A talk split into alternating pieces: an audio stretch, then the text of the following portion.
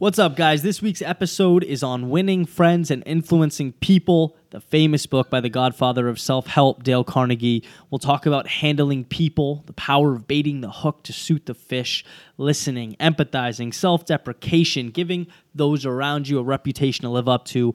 All tools that will help you share your voice, build your business, and live the life of your dreams. Let's go. Welcome to Your Voice to the World. I'm Eddie Pinero, speaker, filmmaker, and storyteller, teaming up with Terrence McMahon, retired CEO and best selling author. Having built multi million dollar businesses and created lifestyle brands enjoyed by millions around the world, we've established a blueprint to do more and become more. Now we're joining forces to inspire you to share your voice and build the business and lifestyle you've always dreamed of.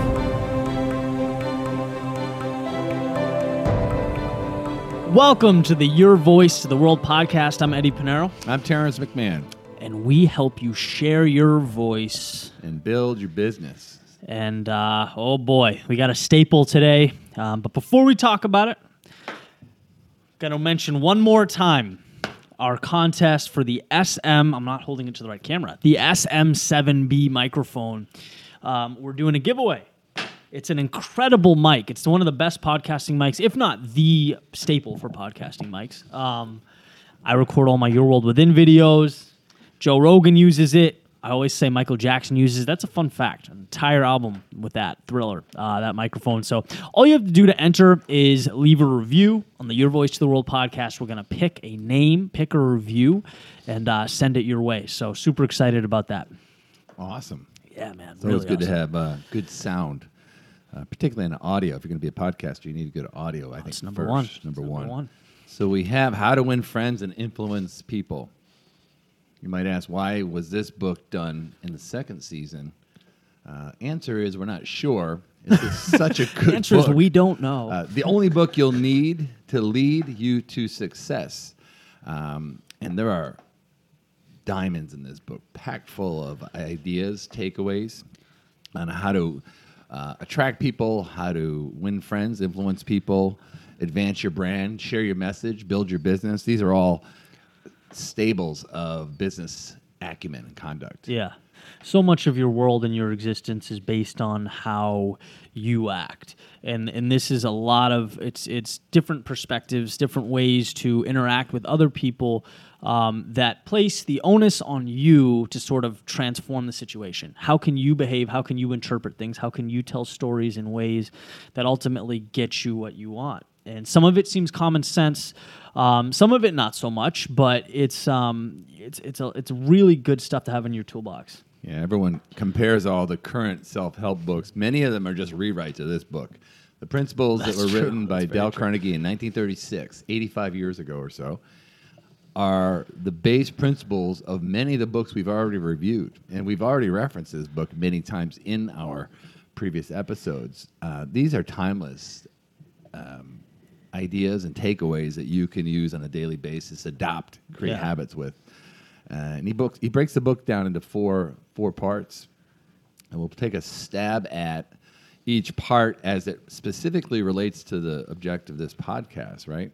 How to how to use that to bolster your message and build your business to win people to your way of thinking, influence them, create fans, create a tribe. All of which is hugely, I think, uh, useful. I like that. Maybe we can do just our favorite part for each of the four sections. Sweet. Um, but before, Steve, am I completely making this up? Is Dale Carnegie the godfather of self help? Or I've, I've heard someone mention that. Will you Google that? Yeah, sure. Um, and I don't know if I'm just completely fabricating that, but um, He might be. I- I swear I've heard he's it. In the, you know, he's in the uh, he's in the Napoleon Hill era. I mean, Yeah. he, they're they're close. I think he I think he is uh, uh, earlier than Napoleon Hill. I don't know. We'd have to check all that out. But Yeah. he's right in the hunt. You know, when you say the best of the best. Well, I did look up just now, and I see I just googled "Godfather of Self Help" to see what came up, and it says Carnegie. So, but biggest legacy is as the father of self help movement. there we go. All right. Yeah, All right, he cool. still has an institute that's a very effective training organization that teaches these principles 85 years later. Or I think over 40 or 50 million copies of this book are in uh, circulation right now. this is at least the fourth or fifth one. Every time I had this book, I'd lend it to someone who needed it. Uh, and I Never out- comes back to you. well, it's, it's also kind of a, a tongue-in-cheek insult, right? Hey, take a look at this book, How to Win Friends. You know, you say you, you don't know how to win friends. You have no friends. Read this book, and maybe you'll have some friends. But uh, maybe they were offended and just threw it in the garbage. So if, so if anyone ever hands you that book, take it with a grain of salt. But- I gave a guy a book once, and he got pissed off at me. I forget what it was about. No, it was about vision. I, it was a vision book, how to create a vision board. He got offended that I gave him the book. yeah. Uh, and there's principles in the book to address that. There's a principle actually that we'll talk about uh, how you can address when someone has a fault, how you can bring it to their attention. Actually, I have something uh, similar to that. Uh, in Phil Jackson's book, The Eleven Rings, he tries to build his team and like build a tribe among his team. And one thing he did was give each person a book that he thought would help shape them or kind of teach them something about themselves. And some people would read them, some people wouldn't. Kobe was one of them who like wouldn't read it. Sometimes he would, but it was very interesting because it's he said it, it was a great way to build a relationship with him and his players, but also like help them see, learn from greats, and kind of build that mindset that he wanted with his when, within his team. And the way you said that when you gave someone a book, sometimes they got mad at you because maybe they looked inward, but it was just such a cool fact that I never thought of a coach giving this player books to kind of teach them about themselves. That's interesting. That's really Uh, cool. Yeah, so we, we, we, we curate books. So we read books together. We're all reading the same book uh, right now. We just decided to read yesterday. We're going to read the um, the Obstacles the Way by Ryan Holiday. It's going to be a, an episode. So we read the books together. We talk about the books.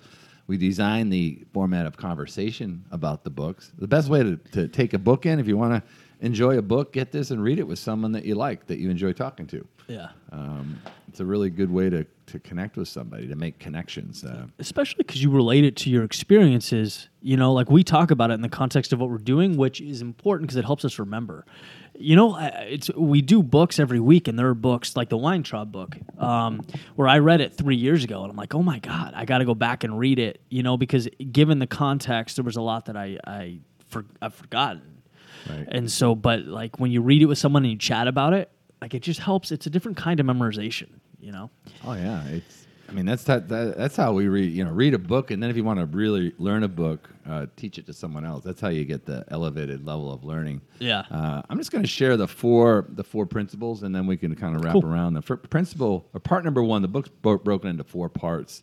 The first part is fundamental techniques of handling people, uh, which is interesting. He has he shares some. Um, some techniques on how to how to handle people in situations. Uh, part two, six ways to help to make people like you. Interesting language, right? Make people like you. Part three is how to win people to your way of thinking, influence. The etymology of influence is to flow into. Uh, how do you flow your ideas into somebody? And part four is on leadership, how to be a leader and how to change people without giving offense or arousing resentment, which is a big deal. I talked about when you give someone a book. How can you give them the book without them getting pissed off? There's a way to do it. And We'll Right. teach it to you today.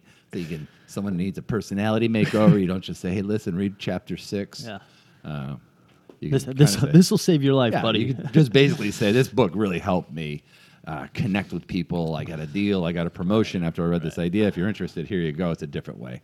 So let's go. Let's do number one, man. Fundamentals in handling people. Um, this is really cool. Backstory to this was he was uh, he's what he fished in Maine, right? And he likes berries. Yep, yep. And he noticed that when he was sort of, we probably maybe wasn't noticing, but it was a realization that fish don't like what he likes. Fish like worms. Um, and so, you know, to take it into a metaphorical level, you always want to bait the hook to suit the fish. Um, meaning, everyone has this sense of me. They know what they want, right? They see the world from their lens. And his big idea is hey, take a second and move out of your own movie and into their world. Ask yourself what they want. Um, which I think is a is a common sense, simple thing, but people don't do it. I love the story. I mean, imagine if he sat up in Maine and he wanted to catch a fish to eat and survive. And he's putting berries on the hook. Right. You get nothing. I mean, are you, do you have berries on your message? Do you have berries on your on your idea that you're trying to flow into people? Is it is it not what they want? You got to put worms on your idea. right right um, and you know looking at today's day and age if we want to take you know that concept and, and apply it it's like the the divisiveness right now in the country. You know i always equate it to just a lack of understanding a lack of seeing someone else's perspective a lack of looking at what they want on their hook and why right? It's much easier to say hey they want something different. They're not like me. They see the world differently so they are x y and z and i am the opposite. Um, but ultimately when you come and you ask yourself the question, well, why? You realize that people have more in common than they don't. Often, people want to get to the same result. They just have different ideas, different mechanisms for getting there. Yeah. You know, You, you could te- you, they'll tell you too if you ask them. I mean, that's one of the beautiful things about this community that we have. That people give us ideas like this would be nice. We we ask people what they want to hear, what they want to learn. They'll tell you. yeah, People will tell you, and uh, the information is sitting right there. If he asked the fish, "What do they want?" the fish would say, "We like worms. right, Give me one, and I'll eat it, and you can eat me." yeah. Right? And you started to say before I, I, I rudely cut you off, like w- you're you're force feeding people berries. Like a lot of times we're giving people what they don't want, um, particularly uh, in business. You know, um, Miller talks about it. Right. you know um, are you are you looking at it from their point of view or are you trying to force feed something down someone else's throat because that's one way to kill a brand in a business real quick Yeah, it's interesting. Again, the books that come back to the building a story brand. You know, you're not the hero of the story; you are the guide, and the guide gives the fish the worm, right? Teaches Right. them how to eat it. Uh, you know, there's a great, great uh, legend of Walmart that there was a common complaint of Car- Kmart. There was three three problems with Kmart that built Walmart that Sam Walton used to invert those complaints. Uh, old stores, poorly lit, long lines. Kmart. Walton was advertising brand new stores, well lit. If there's more than three people in line, we'll open another checkout. That was ground zero zero to the Walmart momentum that created it. So he gave everybody what they wanted. And he listened. well, that'd be a cool book to do at some point i haven't read that I'd Made- love, I'd Made in love to read America? that. i think so Steve, what's the Walmart book? Uh, Sam Walton. I think it's called Made in Uh, America. I'll look it up. was that because it might have been him that some of it's hearsay i forget if i read it or heard it I but have like the book. I just bought it. I, I clicked too quickly. I bought it in Spanish for some reason. oh really I don't speak Spanish yet. see how much you Yeah. can get right Uh, another another idea. I'm fine. While he's looking at that, another idea. Uh, if you have a message that you want to connect to, this is just a simple way of building a business. This is almost ground zero. That's why we picked it. Your competitors, if you have one, if your message isn't unique, and it usually isn't, there's usually somebody else talking about what you do, have clients, and those clients have complaints, and those complaints are findable. Is that a word? You can find them online. Uh, so if you're you're a doctor and you're doing a procedure, you go to your com- your, com- your your competitor and look at their Amazon reviews, Right. and see what people are complaining about, and build a product that serves that complaint. right That's usually a client screaming, "I want worms! I want."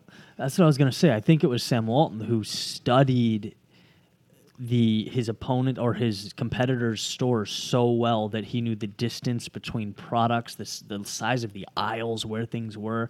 Oh yeah, um, So I'm seeing um, I'm seeing a few. I'm seeing the Walmart way inside story of the success Yeah. and the Walmart effect, and um, Walmart a history of Sam Walton's retail something. Just Google Sam, Walton, book. the okay. author. Um, oh. I had another thing. Remember when we went to that mastermind and uh, that guy? We were listening to Dan Fleyshman talk. Yeah. And he was saying, "And you have a product. It's not always great to be first. You can." And he said, "Look at the. He had a product. They saw what they did wrong. The shipping took like six, eight weeks. He's like, you will make it ship in one week, and then he just killed it. Yeah, that's what uh, Facebook did. He did that with MySpace. Um, MySpace didn't have friends. Didn't allow people to.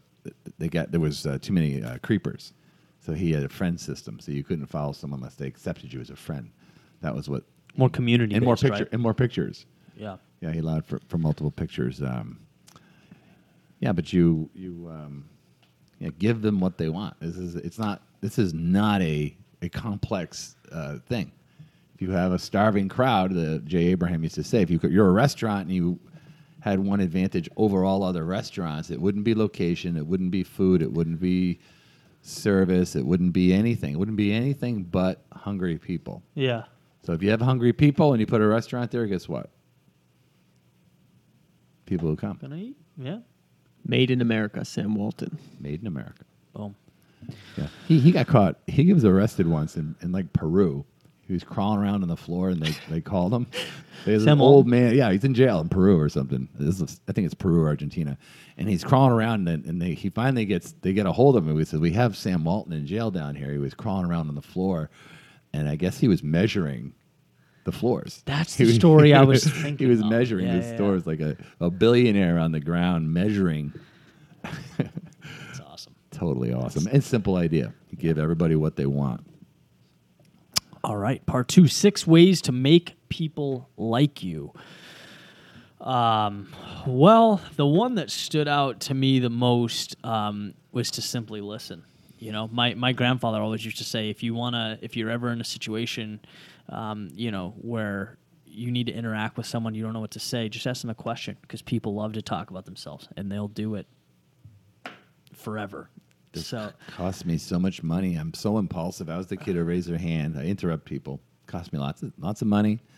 Uh, it's it's uh, Can you elaborate on that? What yeah. I mean, I, oh, it just when you're when people want to buy and you interrupt them, they'll, the, you you break the spell. They're telling you something. They're not at the point, and you interrupt them, as I do so frequently, and I don't do it intentionally. I'm working hard on not doing that. You you interrupt that spell. They're transporting into something, and you stopped it. So when you do that, you, you the rhythm is broken right. and you break rapport. It breaks rapport, really. I mean, that's, when you're in a relationship of rapport, you're in mutual trust. There's no greater way, in my mind, to be in rapport than is to listen to somebody. Yeah. Um, Not only that, you can learn learn about them. Yeah. You know.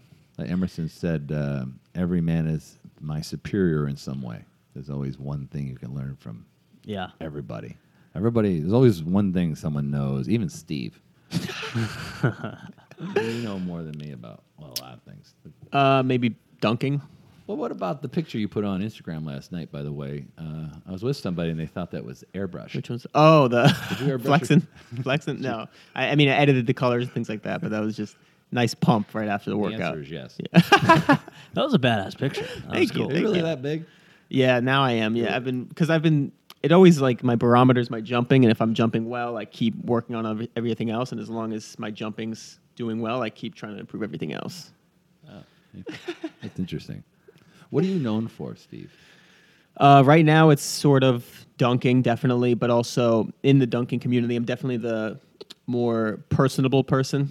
Uh, speaking how to win influence, this thing is kind of opening my eyes to what I did right because I'm very good at the engagement, as Eddie always points out. Um, and I give a lot of appreciation because I am very grateful for people. Actually, somebody I woke up this morning and somebody posted a picture of a drawing of like of me dunking, and it was an incredible like work of art. And I like posted it everywhere. I said thanks. I posted it on at, like multiple platforms, and I I just thought it was a cool piece of art. But now, like reading this book and also just looking at it from more of a business strategic standpoint, nobody else really goes that far. Like some people might just like the because he mentioned me in his story. I could have easily just liked it, wrote something simple, but I shared it everywhere and gave him like a ton of praise. So now he's probably like a really big fan, and that was just my in, my inherent nature. But if you're reading this book, that's something you could implement. Is like go above and beyond for someone who kind of does something like that for you. It's really cool because I, I didn't know anything about the dunk community till till you know w- we met, and now I follow it, and I, you know, follow a lot of people that you're friends with, right? We have mutual friends, and there's a lot of dunkers, a lot of talented dunkers. But to your point, like you're the only that I know of like personality, Right. um, which is cool. It's like a totally different level. You are, you know, giving the people what they want. You know, you're going above and beyond, um, and it's pretty cool. That is cool. Thank you. Yeah, you make a niche. Um, that question that I asked him is a question that I that I like to ask in restaurants. And you can ask that of somebody if you want to get them talking about themselves is what are you known for? What are You know, for So if you're in a good restaurant and you're eating, and you know when the waiter is either well trained or you're, you're, you're onto something, like what are you known for here at? I was just in Key West. I went to um, this restaurant. She goes, "You got to try our burger. We're the number one burger." And she went on at least five minutes about it. yeah, I was like, I don't even like hamburger. I like hamburgers, but I don't want to be. I was like, I I love the hamburger. Right, She right, sold right. me because she was so excited to tell me out, and we had rapport. And that's like a great question to ask somebody: is what are you known for? or what would you like to be known for? Yeah. And that's kind of combining this with the first one. You know, figure out what people want. You can almost do this. You can almost put two of the moves together to create that Lollapalooza that Charlie Munger talks about. Like, can you put two together? And three, by the way, in the, in the you know, if you want people to like you, just smile. Right. Like even if you don't feel like it, if you smile, the, the physiology will make you feel better. The chemicals will be released. Science. Yeah. So that's three. It's an easy. That's an easy thing to do. This you is like a recipe for for for influencing someone. And by the way, uh, my uh, my boy Emerson also wrote, "Who you are shouts so loudly in my ears, I cannot hear a word you say."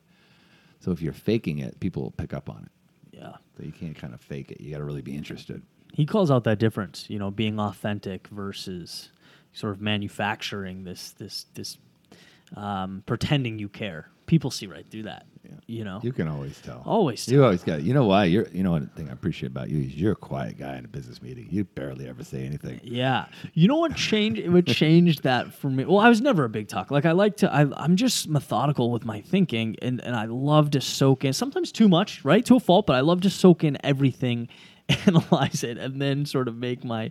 Um, but I but that quote that I mentioned on uh, or statistic that I've mentioned on a previous podcast, where it's like. The quietest person in the room is always deemed to be the most intelligent because they th- and whether that's true or not i mean it depends every meeting but like people presume that because you're being reflective and you're thinking you know Yeah. um, yeah and i keep that at sort of the forefront of, of how i engage with others There's an old sales technique. Um, is you never answer a question, you ask the question again. Hmm. And it's it's annoying if someone doesn't know how to do it. i can see that being yeah, like obnoxious ask me a question. I'll see if I can I can do it. okay um, just like an absurd question that you no, don't know the answer Just to or- ask me something. Yeah. who was the, the, the first president of the united states Who's it? Well, who would the second one be first? john adams That's a good question. Who, then who was third? um, jefferson Why is it important to you? Just because I curious. just I just feel like uh, it it's important to understand the foundations of the country if we're gonna live here and prosper. do you like living here? I love living here. so so what you just said what you just did was politics. so you, you, you, I mean, it's not necessarily a, a good technique to be good at. Um, a lot of times when people ask you questions that you're not particularly ready to answer, like how long have you been doing this? Like that's an unusual first question. I'm wondering why you asked. right. And they'll say, well, I mean, were you screwed over by someone who didn't know what they were doing, or is it super important to you? Right. And then you might be able to get a better question. Um, but it's about not necessarily doing the talking as opposed to doing. Uh, one, one, one other question that's a good question in, a, in an interaction is why did you agree to have this meeting today? There's another one too. I call it the taco. Okay, taco is uh, it's a it's a it's a framework for a meeting, and it's it's a four step process. And I didn't expect to talk about this, but T is time. And I'm wondering how much time you had today for our meeting, Ed. And let's pretend you said 30 minutes. So you says, Well, I have 30 minutes. So if you have less than 30 minutes, you say, Well, I only have 15. And it's going to be plenty of time. But if you have 30 minutes, you say, Okay, we have 30 minutes and it's 12 o'clock. So it's 12:30 and we're walking out the door. We had a great meeting. What did we accomplish today? What did you learn? And that's what's called agenda. So, time, agenda, and then they'll say, "Oh, I want to learn." You know, if we're in insurance, like, "I want to learn how to save money for retirement." It's like, "Oh, great. What else? I want to learn college." Okay, great. And then the third one is as questions. Uh, okay, to do that in 30 minutes, I'm going to have to ask you questions. You're going to ask me questions. And after we asked and answered one another's questions, one of three things is going to happen, which is outcome O, taco. You're either going to want to meet again, which we're going to schedule a meeting, or you're going to see something that makes you not want to meet, which we're going to terminate our relationship, or I may see something that we can't help you with, which we're going to also terminate the relationship. So that's a whole framework of getting clients, kind of adding a couple together. Mm-hmm. It's, a- it's called the taco. It's And so you you create by doing that a framework that you set the foundation and then you can listen, get the information you need, shape that and ultimately help the client. Did it the same way every time too. So it was a framework, and also always got me on target. And it had an agreement at the end. Like th- there was an agreement that we're going to proceed or discontinue at the end. Right. It's just a way to to have uh, dialogue when you're in a, in exchange with somebody, remember there's only a few questions that they're going to ever ask you. You should, might as well learn the answers to them once Right. and always have them ready.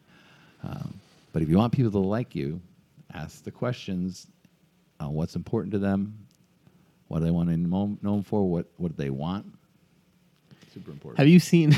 it just reminded me of the Forty Year Old Virgin when he uh, that movie with Steve Carell when he was uh, talking to the librarian and his friends like just ask questions. And he goes up to her and she's like, "What's your name?" He's like, "What's your name?" And then he was like, he said also Oh, he said, uh, "She's like, can I help you?" And he was like, "Can I help you?" Like he said it awkwardly, but it started to work, and it was really funny. And it reminds me of How that. old are you? Twenty-seven. Wait, just. This is another movie in Yeah. the making. Sorry, Steve. good. You could, you're the producer, so you could actually cut that out if you feel like it. I'm leaving it. I love it. Um, that's great. Let's uh, let's keep. So listening is so huge. It's everything. Um, All right, so moving on to number three how to win people to your way of thinking. Um, something that is definitely uh, one of the most important ones, and that we were joking about this is is the first thing you can do to defuse a situation. Admit you're wrong. Admit the faults. Fall on the sword. It really lessens the blows you get from uh, from the opposing party. I was remembering our first one of the very few arguments we had. What two weeks ago? Yeah, yeah, yeah. I should have admitted that you were wrong right away. Oh my god. And we had a we had a quick a quick uh, yeah well the, the we had like a little disagreement. It was very healthy and fun. Uh, the problem with arguing with Eddie is he's super quick you know and a comeback. So you get like six six punches to the nose before you know you're getting hit. And then you're on your defense. And so you're so good. You're a, you're a quick witted guy. Um, but this principle is about if you're wrong and you know you're wrong and you don't want to get yelled at just call yourself out. Yeah. right? Right, right. Tell the dog story. That was Oh, awesome. he, he's walking his dog. I guess he was. In, he might have lived in Boston. I think it was a mounted police officer was in the park, and Carnegie's walking his dog. I think his name was Rex. And he, he, you know, in the park, you're supposed to have the dog on a leash. So he let the dog run around, and the cop came up and started berating him that he's going to bring you before the judge. He's going to get you a big fine. Don't ever do that again. He's this big, giant, loud cop, probably in a bad mood. And he, you know, he got in a little jam with the cop, and then he said, "Fine." He put the leash on, and then like as soon as the cop left, um, or maybe a week, week or two later, he's doing it again. He like let the dog run around, and the cop he sees the cop like hustling over to him on his horse again. He goes, "Oh no!" But before the cop spoke, he said, "Listen, you got me red-handed. I'm wrong. I deliberately disobeyed you. You should have every right to, you know, find me and do everything you said you're going to do. I'm a horrible person. Um, I'm sorry." And then the cop started like apologizing. He goes, "Well, it's just a dog. It's not a big deal after all, is it?" And, he, and the cop ended up being on his side and, and having the punishment a lot less. Right. You see that with people, right? 100%. They, they, they get called out on things. They start defending the, themselves, and they get terrorized over it. Yeah, like like self-deprecation and, and just being vulnerable automatically takes people to a place of compassion because they can empathize. They've been in that situation. Right. You know, it's it's very uh, it's a total different story when you're talking to someone who's never wrong. you know, Right. um, or who thinks they're never. You know what I'm saying? The Uh, politicians, I think, uh, do a pretty bad job at this in general, don't they? They, they don't own things they've done in the past, or they're switching horses all the time. Right. Um, it's it's hard. Like I, I feel like in today's day and age, I was thinking about this, you know, because being able to say I'm sorry, I was wrong, or I changed the, my, my way of thinking, or I thought that one way, um, but you know, after experience and learning, I have a different opinion now. Right. You can't in politics because everything you say is forever, and you just get crucified. It's it's almost like a no-win situation. Right. Um, I don't know. That's that's tough. Well, you have the issue medically too, and you go through a medical issue. Like everyone's got to say, I guess in, in jail too, right? They all kind of make up reasons, Yeah. uh, you know, why, you know, why they're there. Like someone screwed them, or they got caught, or Oh, they didn't do it. yeah. Like yeah, You know, Shawshank. the- the- the- yeah, it was in Shawshank when Andy's had playing catch with uh, with Red. He says, "Lawyer screwed me." You know, it's like this. I'm the only guilty guy in Shawshank, I guess, right? Right. Right. right But uh, in medical, in the medical world, when you have a like an issue, like I had acute liver failure, right? Terminal end stage liver failure caused by alcohol. So someone says, "What happened?" It's like alcohol, liver failure. bad thing. Right. you own it and it's over. You don't have a long conversation about, oh, was this or was that? It was what it was. Own it, and it's over. Uh, Exactly. And that, that's sort of a step away from this a little bit, but I, I think we should talk about it because it's so important. Like, if you, just personally for yourself, you know, if you don't, even when things aren't your fault, technically, if you don't live under the presumption that they are and that you were wrong, is actually a huge pivot from this. But if you don't, if you don't live life with that mentality, um, you're never in the position to fix it because nothing's ever your fault. So it's almost like meant it's if if your default setting is anything you don't like is your problem, it's your fault. Um, I've found that that helps me tremendously because then the question goes to okay, how can I fix it, as opposed to okay, who screwed me, in which case you're helpless. But that's You know? actually a, a principle later on in the next chapter. Is like, don't just come out and say someone's wrong. You know, Well, you, could- right, You could right, say right. like, "Hey, listen, we're all we've all been wrong. I'm wrong many, many times." You know, Right. And then you can kind of frame it. but for the purpose because he bases this on like relationships Yeah. right and, and so i'm saying like even personal relationships like with yourself Oh, uh, to see. propel yourself forward if your internal process is hey ed you don't like this it's your fault fix it even if it's not which is tough for people to get around because not everyone's been dealt the same hand like some people life's not fair you Right. know and it's easy to project out and get angry um, but if, if you have the keys you can drive the car wherever you want to go That is true.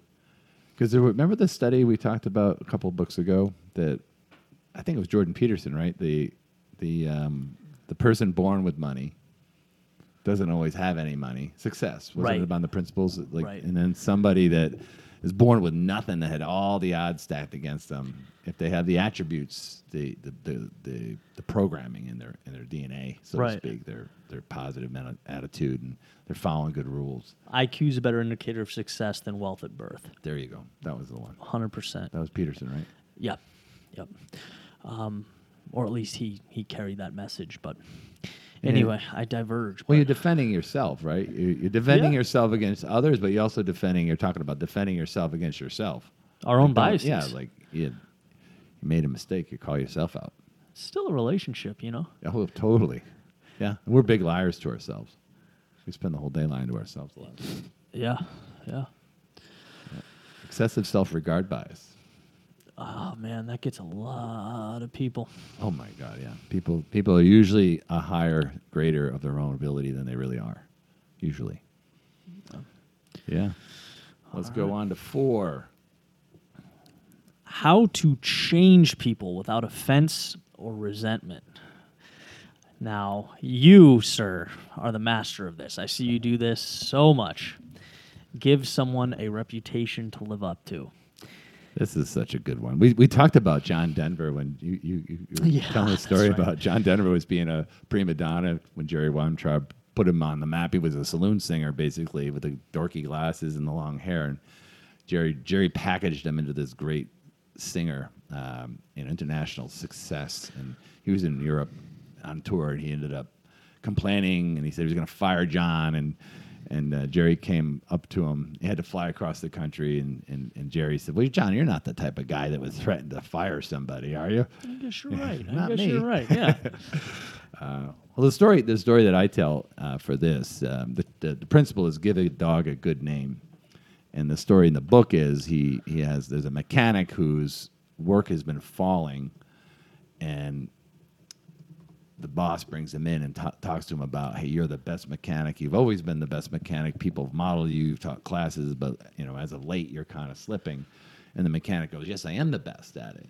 Um, you know, and he started performing better. But the story in my my world is, uh, and he's a listener. Is my my the kid I used to he used to drive my. Uh, I had a chauffeur-driven bus, and Tony drove my bus, and Roll Tide. yeah, I called him Roll Tide Tony, but he ended up being called On Time Tony because one day when the Red Sox were playing opening day, Tony slept in. And he showed up 20 or 30 minutes late, and we had eight or 10 people waiting to go to the game. They wanted to kill him, and I wanted to kill him, and I wanted to fire him, but he was like my son. And one of my buddies said, Don't fire him, you know. And then I remember this book, and a week or two later, he was early. He was early for a little while. So I said, You know, Tony, what I appreciate about you is that you're on time all the time, which wasn't necessarily true. I said, We're going to start calling you on time Tony. So I gave Tony an excellent reputation to live up to, and he's never late again. He's Yeah. always prided himself. He goes, "I'm on time, Tony. I'll be there on time." Yep. And you that's a, just a management technique. If someone's acting up, you you you you can position it and frame it so that they can live up to who they really are. There's a really cool story, and I, and I almost want to apologize to both of you because you've heard me say it so many times, and, and probably people in the podcast have too. But I imagine there are some new listeners. So, uh, the story about Rod uh, writing the check over at the Margaritaville. Um, Right. So, long story short, I got an email from someone. This is when I was I was newer in career, and um, he, he sent me an email and he said, Eddie, you know, um, you know, I'm a Hollywood producer, and I am, you know, I, I watch your speeches. I'm looking for you to write a speech for one of my keynotes, and I was like, oh my god, this is awesome. This is a step forward. And um, you know, ultimately, he flies down. We're at the lobby of Margaritaville and uh, he's talking about himself, all the things that he's done, and I'm sitting there with like my jaw to the floor. I'm like, this is a very impressive dude. Um, and he explains what he wants written. He goes, "All right, Ed, what's it going to cost me?" And I'm like, "Look, Rod, I don't, you know, I don't, I don't care. I just want to, you know, I'm, I'm happy about the relationship." And he goes, Come on, Eddie, be a salesman, right? And he, he takes out a check and he wrote it for more than I'd ever made at that point and pointed to the number on the check. And he says, From now on, you're never worth less than that number. That's your number, right? And and you're that good. That's you. That's who you are. And as I left, and I truly mean this, I did not care about the money. I didn't think about the money, but I left feeling like the man. I felt like a million bucks because uh, I had a new reputation to live up to. Like it felt like I felt like I was that much better, um, not because of anything tangible, but because there was a new standard. That's it. You know, it's that easy, Just like that, it's the, it's like the new it's the new floor. I mean, that's your base rate, right? and it's gone up from there. Yeah. But I mean, without that, you know, there's nowhere to go up from, right? So Nobody, mo- very few. I mean, he's such what a great gift you got from the guy. I mean, what a what a what a guy. I met the- I met him. He's a fantastic dude. Um, we met him out in L.A. We're looking at a deal, and he's the type of guy that lives as a mentor. Like a good mentor will do that to somebody. If you catch somebody not being who they really are, you got to call them out and say, "Listen, you're the you're the best at this. You're the best in the world at this, and you could be the better. You know, always be always play this level." Um, it's a mentorship, but uh, then of course, when no one's watching, there's no greater inner critic than yourself. Is give your own self a reputation to live up to. It's like one of the basis of my book. You know, the world, the world uh, superhero self means anyone can recover from anything at any time and recreate themselves into anybody they want It's powerful stuff. given what you have already, not going out and taking a pill or going to some seminar or buying anything. You have all the DNA embedded in you to make massive transformation. And then if you live up to yourself and call yourself a superhero rather than whatever the world wants you to call yourself, you'll start living that. You always say, um, you know, if if you don't create your own identity, the world will give you one. Yeah. And I think that's such a such a powerful thing. It's a suit. They want you to wear it. You create your standard. Yeah. The world, you're a number to the world. You can't be a number to yourself. Right. Woo! That's a powerful wrap up right there. I think. Dude. Uh, boom. I think we checked off all four boxes. What do you, Steve? Anything that you think we missed that you thought was important? Nope, nothing that comes to mind. All right. So what's next week? Well, I was just looking. Uh, well, I think we're reading Ryan Holiday's Oh, that's right. That's book, right. the uh, the obstacles the way. About I love the concept because we were talking about we've been in modern books and we're shooting back to 1936. Now I want to go back 2,000 years into into, into, into the Greek uh, culture of the Stoic, the Epicurean, and the Cynics. The three camps of thought. The Stoics were thinking for 100 years ahead. The Epicureans were YOLOs, you only live once, baby, rock and roll. And then you had the Cynics. Um, and I know that book kind of touches on that. I just love, um, you know, wh- who are you, Stoic or Epicurean? Are you living for today or tomorrow or blending it? This book will be c- very cool. Yeah, I'm pumped. I've read Ego is the Enemy. I've not read Obstacles the Way. You know this guy. Um, I've, I've worked with him Yeah. a little bit. Yeah, yeah. Um, you know so- him better than I do, then. Well, that's true. true. Uh, but yeah, I'm really excited to dive in. So, Yeah, he's a, he's a great author, so can't wait. And don't forget, guys, if you're enjoying this, uh, head down to the app, leave a review. Um, Steve's got some info about calling in as well with uh, with questions or, or comments. Yeah. So just a reminder if you want to call in, if you want to leave a text, the number is 754 273 6069. And those texts and voicemails will be used on this podcast. So these guys will answer your questions. All right. See you next week.